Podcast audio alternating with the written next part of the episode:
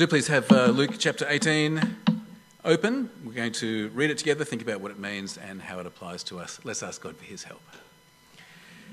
Heavenly Father, do please help us now as we look at this, as we look at your word, and as we think about uh, responding rightly to you as your disciples. Uh, speak to us, please, and uh, thrill our hearts with the joy of knowing who Jesus is and what he has done for us. We pray in Jesus' name. Amen. Have you ever been lost? I, I don't mean messing around lost. I remember when I was on long service leave just over 10 years ago in Florence, uh, one of my favourite things to do was to walk around until I got lost and then try to find my way back home again. It's a great way to discover a city, great fun. That's not the sort of lost I'm talking about here. I'm talking about really lost, dangerous lost. Uh, many years ago, when I was living just in the ministry house there, we were having Bible study, and uh, at the beginning of the study, we got a phone call from one of our members. Uh, I don't want to embarrass him, so I won't tell you his name. Actually, yes, I will. His name is Sean. Um, Sean, uh, Sean rang us at the beginning of the Bible study, and he said, uh, I went for a bushwalk by myself up here in the Blue Mountains, and now I'm lost. I've got about an hour of daylight left. I have no idea where I am. I have no food. I've run out of water. He said, I don't think I'll be at Bible study tonight. One of the better excuses I've heard over the years for missing Bible study, I have to say. We said to Sean, What are you going to do now? He said, I don't know. We said, Well, you better call the police or search and rescue or something like that. Call them and call us back. He called back a little bit later. He said, I've spoken to search and rescue. They've been able to locate me because of my telephone, but it's too late in the day now. I have to stay the night here in the bush, uh, lost in the bush, and I have to get off the phone now because if my battery runs out, they won't be able to find me. Um, next morning, Sean rang again. He was in tears. He said, I've slept the night on the ground under a tree. I'm hungry, I'm thirsty, I'm freezing, I've woken up covered in dew, I'm covered in prickles, but the worst thing, I'm covered in cobwebs. Spiders must have been crawling all over me during the night making webs. That's the sort of lost I'm talking about. Um, have you ever been really lost? It's, it's scary. It's scary. You, you don't know where you are. You can't help yourself. You need to be rescued. Well, over these last couple of weeks in Luke's Gospel, we've seen that our situation is a bit like that when it comes to God. We can't find our own way into eternal life. We're lost when it comes to being in God's kingdom. We need to be rescued. We've seen a number of stories about it over these last couple of weeks, haven't we? Remember the, the, the, the, the poor widow couldn't help herself, and so she persistently asked for help. Or the tax collector, who, unlike the Pharisee, begged God for mercy. Or remember the helpless little babies, couldn't do anything to save themselves. Or Jesus said, Anyone who will not receive the kingdom of God like a little baby will never enter it. And then immediately before today's passage, Jesus has been talking to the rich ruler. Do you remember him? He challenged him to give up everything and follow him. Rich ruler couldn't do it. And Jesus then told the crowd, It's impossible for people to save themselves. It's impossible for even the most religious, most blessed, most godly people to inherit eternal life. It's like trying to get, remember, a camel through the eye of a needle. But, Jesus said, what is impossible for people is possible for God. So just have a quick look with me at verse 27. We did this last week, but we just uh, to get us back in the picture. Verse 27, Luke chapter 18 and verse 27. Jesus said, What is impossible with man is possible with God. Now, as we come into today's passage, Peter is a, he's a bit put off by what Jesus is saying. I mean, he's left everything to follow Jesus. And now Jesus is saying it's impossible for people to save themselves, impossible to do anything to inherit eternal life. Uh, so, all this stuff he's given up is not going to give him a place in God's kingdom. So, has Peter wasted his time? Has he made a big mistake giving up everything to follow Jesus?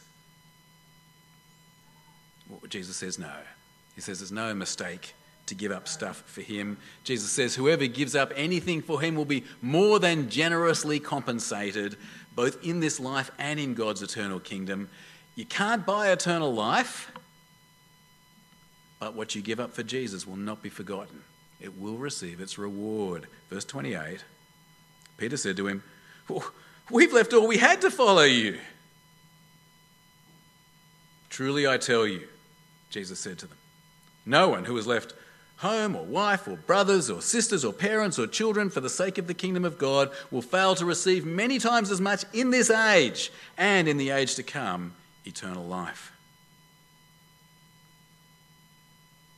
What do you reckon Jesus means there when he tells Peter he'll get many times as much homes, wives, siblings, parents, or children in this age? What do you think he's talking about there? I, I don't think it's some kind of prosperity gospel. Uh, do you? I don't, I don't, particularly want lots of wives. I've got enough brothers and sisters and parents and children. Um, but uh, I, I, think he's talking about church, don't you? Don't you? The, the, fact that Peter's become part of a new community, a new family, a, a community and family that not even death will finally separate.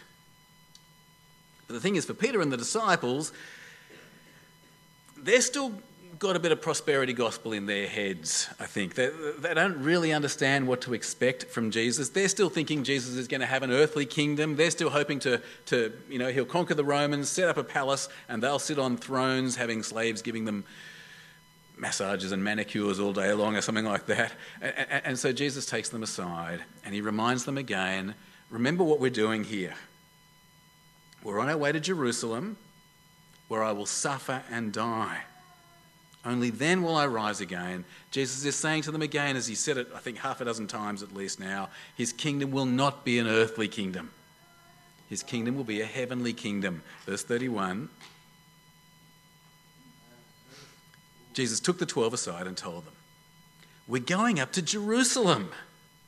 And everything that is written by the prophets about the Son of Man will be fulfilled. He'll be delivered over to the Gentiles. They'll mock him, insult him, and spit on him. They'll flog him and kill him.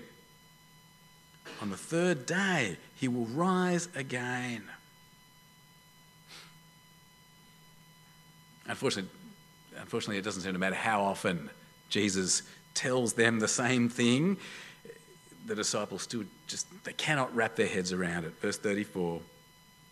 The disciples did not understand any of this. Its meaning was hidden from them, and they did not know what he was talking about. So, Jesus and his disciples on this trip to Jerusalem, they now approach a city called Jericho. Uh, we're only about 40 kilometres from Jerusalem now. And here in Jericho, Jesus has two very, very significant interactions. And these interactions, I think Luke has set them up as, as, as, as a model. Here is a model of right response. There are two models of right response to Jesus. Uh, so, first, there's a, a blind beggar. He finds out that Jesus is coming, and he calls out to Jesus as Son of David. Son of David. What do you, what do you think that one means? Son of David. David, of course, is King David, isn't he? Uh, Jesus can't be King David's son because David lived a thousand years before Jesus, uh, but he's saying he's from David's family. And significantly, God had made a promise to David. God had made a promise to David that one of his sons would rule over his kingdom forever. Well, this beggar, beggar, apparently he's blind, but he can see clearly that Jesus is, in fact, this son of David, this promised king who will rule God's kingdom. People try to stop him from calling out to Jesus, but nothing can stop him. Like the persistent widow, he keeps on begging Jesus for mercy. Jesus heals him, and then he joyfully praises God and follows Jesus. Verse 35. As Jesus approached Jericho, a blind man was sitting by the roadside begging. When he heard the crowd going by, he asked what was happening. They told him, Jesus of Nazareth is passing by. He called out, Jesus, son of David, have mercy on me. Those who led the way rebuked him and told him to be quiet, but he shouted all the more, Son of David, have mercy on me. Jesus stopped and ordered the man to be brought to him. When he came near, Jesus asked him, What do you want me to do for you? Lord, I want to see, he replied. Jesus said to him, Receive your, receive your sight. Your faith has healed you. Or literally, your faith has saved you. Immediately, he received his sight and followed Jesus, praising God. When all the people saw it, they also praised God. Now, if you think about it, this beggar has done exactly what Jesus has been talking about over this last couple, couple of chapters. Uh, like the widow, he kept on begging Jesus and didn't give up. Like the tax collector in Jesus' next parable, he's humbly asked for mercy. He realizes he's as helpless as a little baby, and so he's dependent on Jesus. Unlike the rich ruler in the last story, this beggar isn't thinking he can do anything to save himself. He knows it's impossible, but he's asking Jesus to do the impossible, to heal him, to save him. And unlike the rich ruler, he is willing to follow Jesus. Of course, he doesn't have great wealth he has to give up. That makes it easier in some ways, but he's willing to follow Jesus. Uh, this beggar, he's actually supposed to be a model for it. This is model discipleship. He's responding to Jesus in exactly the right way. What's he doing? Recognizes his helplessness, begs Jesus for mercy, and then responds by praising God and following Jesus. The second interaction is a little bit similar. Uh, another man can't see Jesus. Although this time it's for a different reason. Zacchaeus is too short. And because he's a hated tax collector, people are not going to make way for him so that he can see Jesus. They'll sort of stand directly in front of him or something like that, but he's determined, so he climbs up a tree. Chapter 19 and verse 1.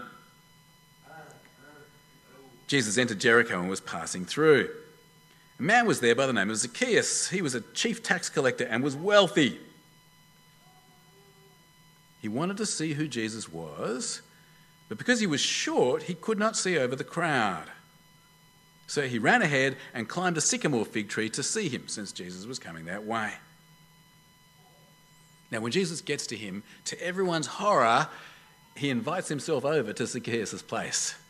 It's uh, an acceptance of, G- uh, uh, of Zacchaeus, a willingness to enter into fellowship with him, willing to be in relationship with him. Uh, everyone is horrified, but Zacchaeus is thrilled. And in response to Jesus' gracious acceptance, he acts with quite extraordinary generosity and justice. Verse 5. When Jesus reached the spot, he looked up and said to him, Zacchaeus, come down immediately. I must stay at your house today. So he came down at once and welcomed him gladly. All the people saw this and began to mutter, well, He's gone to be the guest of a sinner. But Zacchaeus stood up and said to the Lord, Look, Lord, here and now, I give half of my possessions to the poor. And if I've cheated anybody out of anything, I will pay back four times the amount. I know the accountants are spinning figures around in their head. How's this going to work? But I, I don't think that's the idea. This, this, this, is meant to just be, this is a big turnaround, isn't it? Zacchaeus, he's, he's, he's wealthy. He's spent his whole life chasing money, enriching himself and now he's willing to give it all away. Now he's willing to right all his wrongs. Why?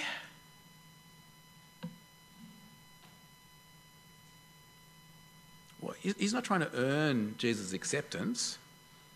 Jesus is already there for lunch. he's already accepted Zacchaeus. He's not trying to pay Jesus off.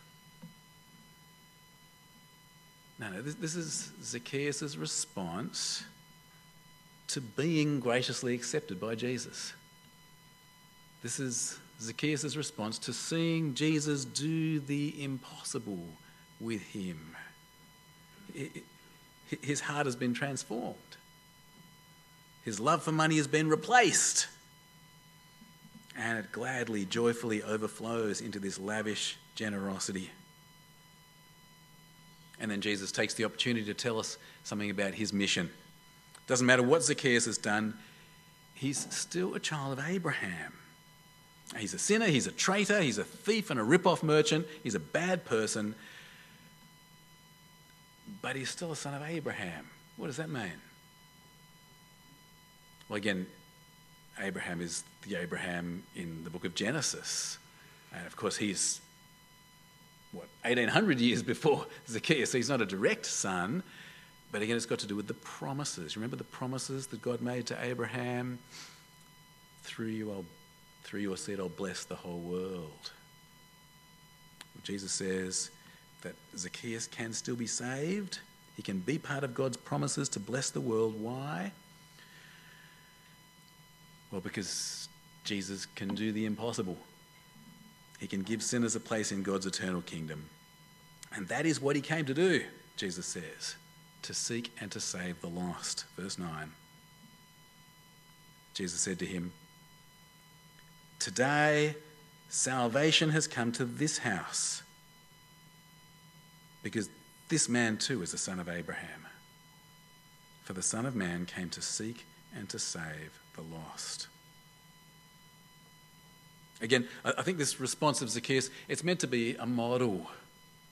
Uh, we've sort of had the, the rich ruler who was kind of the very best person you can think of. Well, now we've got Zacchaeus, he's kind of the very worst person you can think of. But like the persistent widow, he perseveres in wanting to see Jesus. He comes to Jesus with no expectation, no expectation that Jesus will accept him. No doubt he thought Jesus would hate him like everybody else does. But Jesus loved him. Jesus graciously accepted him. And then in response, Zacchaeus is changed man. Doesn't hold back, responds with joyful generosity and justice.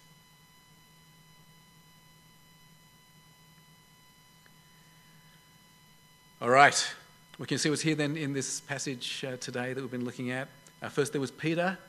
He's, he's worried, worried that he's made a mistake in giving up everything for Jesus if it's impossible for people to save themselves.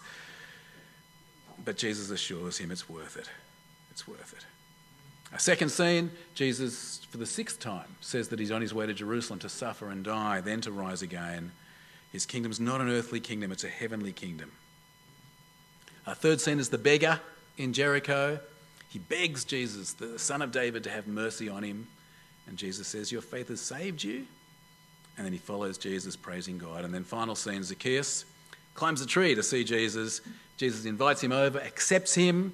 And then, in response, Zacchaeus shows extravagant generosity and a willingness to right his past wrongs. And Jesus says that he's come to seek and save the lost. Okay, well, let's think about applying this passage to ourselves uh, on this side of the death and resurrection of Jesus. I reckon this is an important passage. It's an important passage because Luke is actually setting this up as these are kind of two model disciples, particularly the beggar and, um, and, and, Zacchaeus, also Peter and the disciples as well. Here's the model response. Uh, so I, I think this passage shows us very, very clearly who Jesus is, what he came to do, and how to respond. This is a passage all about who Jesus is and what a Christian is. It's foundational, vitally important stuff. Uh, who is Jesus from this passage? Well, what have we seen? Uh, son of David. Son of David. That's what the beggar called him. This is the king promised in the Old Testament who will rule God's kingdom forever. What else have we seen? He's Lord. Did you notice uh, both Zacchaeus and the beggar call him Lord? And what did Jesus come to do? To seek and save the lost, to give sight to the blind, to, to make it possible for sinful people to get to heaven. How did he do it? By going to Jerusalem, suffering and dying on the cross, bearing the punishment that you and I deserve for our sin and then rising again from the dead, never to die again, the eternal King in God's eternal kingdom. Now, I know that's all kind of unsurprising.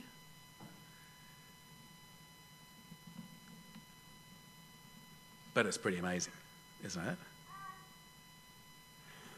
The Messiah, the eternal King in God's kingdom, has come to seek and save the lost.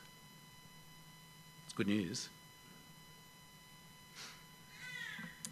Uh, this passage is also very important, though, for understanding how we should respond. How should we respond to Jesus? Uh, well, first thing, as we saw last week, we need to recognize that we are lost, that we are blind, we are sinners. We, we haven't loved God with all our heart, soul, mind, and strength. We haven't loved our neighbour as ourselves. We're spiritually lost, spiritually blind, can't find our way into God's kingdom. We're a bit like Sean in the bush. We can't find our own way home. Recognize that we're lost. Second thing, second thing, call on Jesus to help. Uh, in the bush, Sean had to call emergency services. He'd still be there if he hadn't called emergency services. It's, it's the only thing that could save him. Well, in the same way, we need to call on Jesus to save us, like the beggar. Beg King Jesus to have mercy on us. We need to talk to God. We need to say to God, God, I am blind. I am lost. I cannot save myself. Thank you that Jesus died and rose again for me. Please forgive me. Please give me a place in heaven. We need to beg for Jesus to save us. He's the only one who can. And then, third, we should respond by living generous, just lives, like, Peter and the disciples, willing to give up anything for Jesus, like the beggar. Follow Jesus, praise God. Like Zacchaeus, right the wrongs we've done, be generous. Now, again, I know this is not earth shattering news that you've never heard before. Realize that you're lost, call on Jesus to rescue you, then live for Him. That's not new, but, but that's what it's all about, again, isn't it? That is being a Christian. This is a model response that Luke is giving us. This is what being a Christian is all about. But, friends, the point I want to finish with is this. And it flows from the way that Luke tells the story, uh, from the way that these people, Peter and the beggar and Zacchaeus, respond to Jesus. The point is this this is not kind of dry, dusty theology. You know, as Luke gives us the model of what it is to be a Christian, it's not kind of sitting in a library and nutting out, you know, propitiation and uh, substitutionary atonement or something like that, is it? No, no, no being blind but then seeing, that's, that's an emotional experience. Be, be, being lost but then found, that's an emotional experience. I remember the following week, Sean was back in Bible study with us, and he was quite emotional. He said, uh, he said I thought I'd never see you guys again. I thought I was going to die out in that bush. He said, I've never been this thrilled to be in Bible study before. uh, this news about Jesus is not something to just know. It isn't even something to just obey. Like, oh, I'll serve Jesus if I really have to. Now, this is something to, this is something to delight in. Like that beggar, can't help himself but praise God like Zacchaeus, welcomes Jesus gladly, gladly gives away everything he's lived for. Like Peter and disciples and the disciples gladly chuck in everything to follow Jesus. If you really understand what it is to be helpless, but then helped by Jesus, if you really want to understand what, what, what it was to be blind and then given sight by Jesus, if you really understand what it was to be lost but then found by Jesus, that's not just going to impact you academically, is it? And it should produce in us a profound gratitude and a deep love for Jesus. Friends, I know it's old news, but I hope we never lose the wonder. Now, last week uh, in the football, the Parramatta Eels won a place in today's grand final. I have to say, it led to some emotional scenes. And there was one scene in particular that really struck me. Have a look. Your team off to the side. Uh, tears of joy in Townsville tonight. We'll see you tomorrow. Buddy and Panther from Sydney Olympic Park.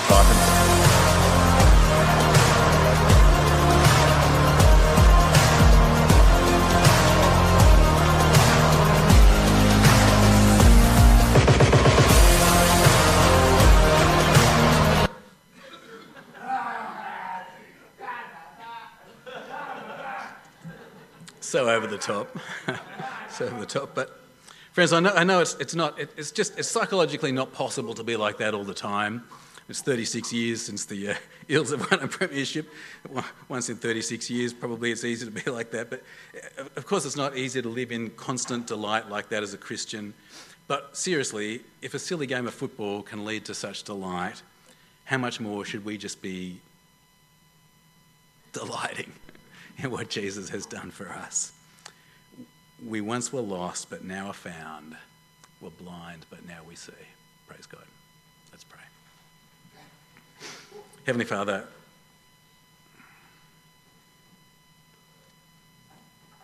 you really have been extraordinarily kind to us.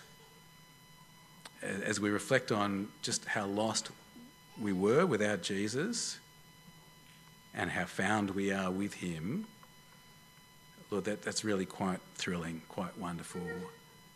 And uh, eternity is not going to be enough to praise you and thank you. Uh, but here and now, Lord, as we re- reflect on your goodness to us in Christ, we do want to say thank you very much. And we do want to live for you, not, not uh, kind of resentfully, but with, with joy and with gratitude and with love and with hope. So help us. Uh, help us, please save us, and please help us to respond to you uh, with, uh, with joyful love. And we pray in Jesus' name. Amen.